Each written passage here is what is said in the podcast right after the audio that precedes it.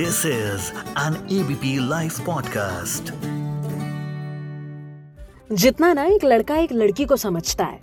अरे, वो चीज़ उधार रखी है।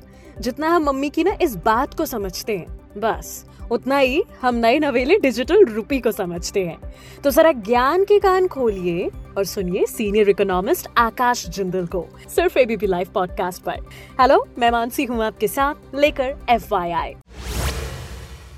finance minister Nirmala Sitharaman ने फेबर में अपने बजट के भाषण में डिजिटल करेंसी लाने की बात की थी और हाल ही में डिजिटल रुपये का पायलट प्रोजेक्ट लॉन्च किया है रिज़र्व बैंक ऑफ़ इंडिया ने।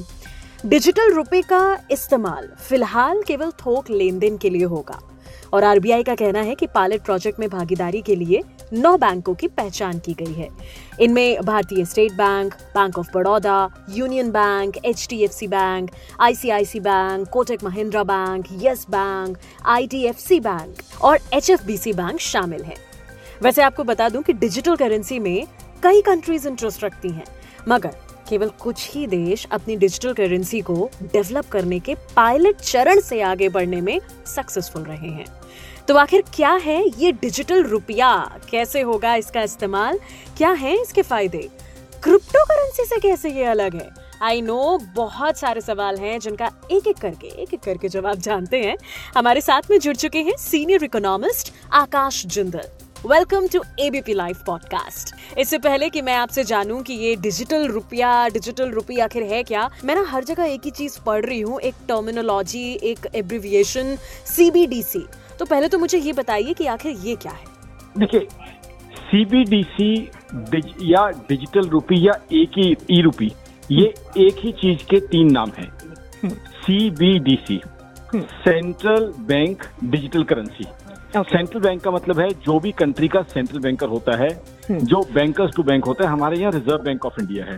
जी। तो रिज़र्व बैंक ऑफ़ इंडिया जो डिजिटल करेंसी लॉन्च करने जा रहे हैं हम्म। उसी का नाम डिजिटल रूपी है उसी का नाम ई रूपी है।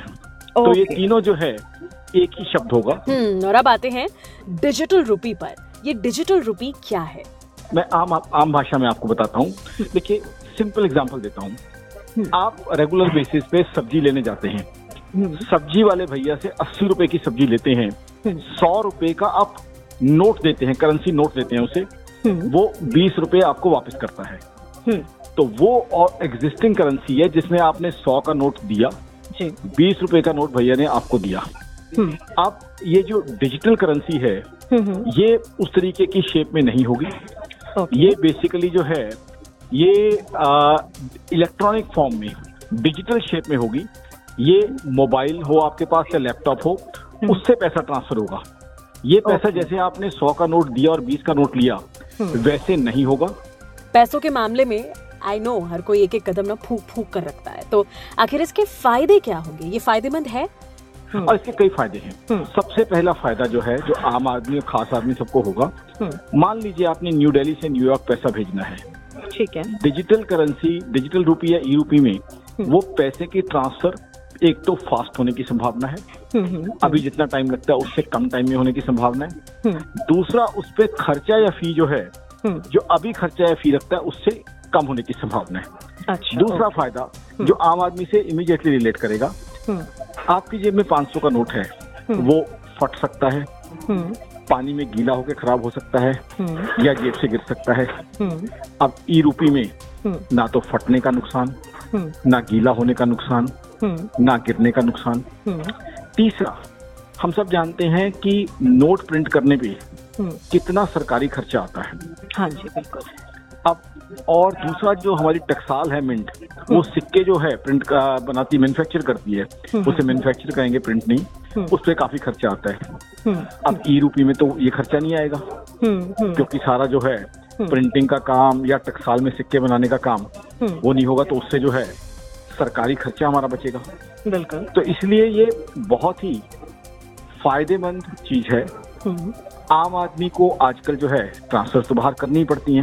हम्म। लोगों के बच्चे बाहर पढ़ते हैं। ग्लोबलाइजेशन हम्म। आम आदमी से भी इम्पेक्ट हो रही है। कुछ लोगों के बच्चे जो है यहाँ से बाहर नौकरी करते हैं रेमिटेंस भेजते हैं अपने पेरेंट्स को। तो इसलिए आम आदमी से सारी चीज़ें रिलेट करेंगी और मैं बहुत खुश हूँ कि ये चीज़ लॉन्च हुई है।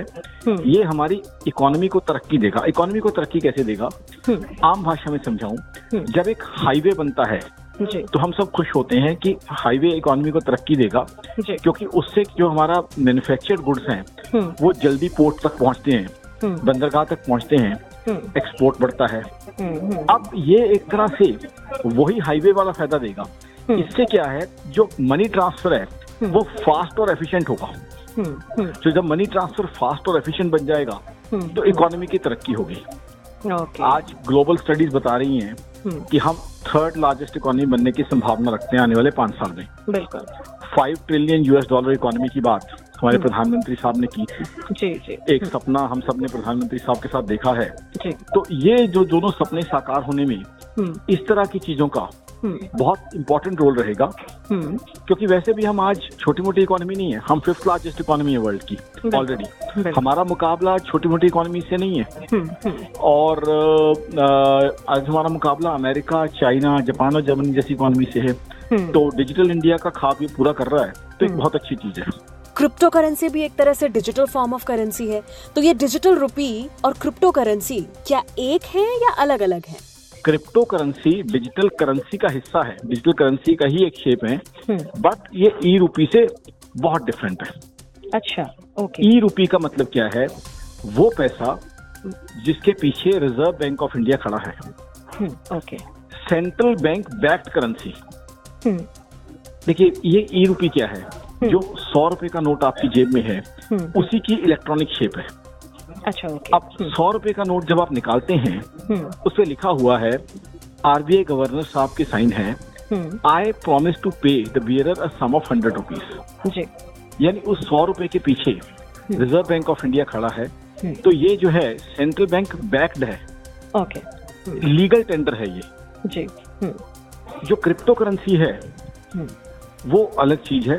क्रिप्टो करेंसी में वॉलेटिलिटी बहुत होती है. वॉलेटिलिटी का मतलब फ्लक्चुएशंस ओके, प्राइस फ्लक्चुएशन बहुत होती हैं। हमने पीछे क्रिप्टो करेंसी में तीन साल में देखा है। हम्म, उतार चढ़ाव बहुत होते हैं। हम्म, ये ई रूपी में उतार चढ़ाव इस तरह के नहीं होंगे। अच्छा। क्योंकि ये करेंसी है। ओके हाँ जहाँ तक क्रिप्टो करेंसी है उसको लेके रेगुलेशन बनने की संभावना है। हम्म, और उसमें संभावनाएँ हैं अभी तक मैं पहले क्लियर कर दूँ। हम्म, क्लैरिटी नहीं है। संभावना है कि शायद उसे एक एसेट की तरह ट्रीट किया जाए। अच्छा। बट ये जो है करेंसी है ई रूपी वैसे खबरें तो हैं कि ई रूपी के इस्तेमाल से पहले दिन दो दशमलव पिछहत्तर अरब रुपए के बॉन्ड में ट्रेडिंग की गई। So thank you so much Akash Jindal, हमारे साथ जुड़ने के लिए एबीपी लाइव पॉडकास्ट पर। तो अब इंतज़ार है कि ये पायलट जल्द सक्सेसफुली पूरा हो और भारत की इकोनॉमी भी आगे बढ़े। अगली बार फिर मिलूँगी, एक नए टॉपिक पे बात करेंगे। जानेंगे उसके बारे में सब कुछ एफ़ में, सिर्फ़ एबीपी लाइव पॉडकास्ट पर। मैं मानसी हूँ, आपके साथ।